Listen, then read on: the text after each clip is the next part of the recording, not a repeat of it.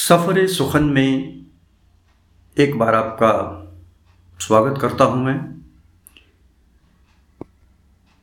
आपसे रूबरू होने का एक नया तरीका ये मैंने ढूंढा है और मुझे उम्मीद है कि मेरी गज़लों से आप इस ज़रिए जुड़ सकेंगे।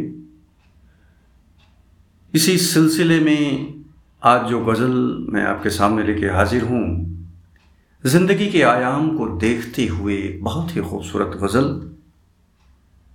तो मतलब कुछ इस तरह से है कि फिर सी शर्त पे ये ज़िंदगी परखी जाए।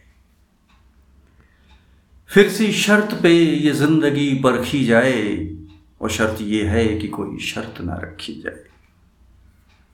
दोस्तों, गौर फरमाइएगा कि फिर सी शर्त पे ये ज़िंदगी परखी जाए और शर्त यह है कि कोई शर्त ना रखी जाए।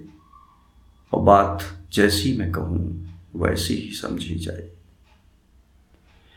बात जैसी मैं कहूँ, वैसी ही समझी जाए। और बातों बातों में मेरी बात ना पकड़ी जाए। बात जैसी मैं कहूँ, वैसी ही समझी जाए। और बातों बातों में मेरी बात ना पकड़ी जाए। और खर्च होती रही, ये साँझ भी रफ्ता रफ्ता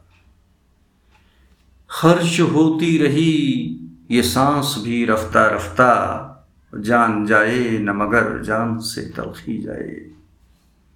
और प्यार करते हो तो फिर लौट भी आओ जल्दी। प्यार करते हो तो फिर लौट भी आओ जल्दी, मुझसे अब देर तक उम्मीद ना रखी जाए। प्यार करते हो तो फिर लौट भी आओ जल्दी और मुझसे अब देर तक उम्मीद ना रखी जाए।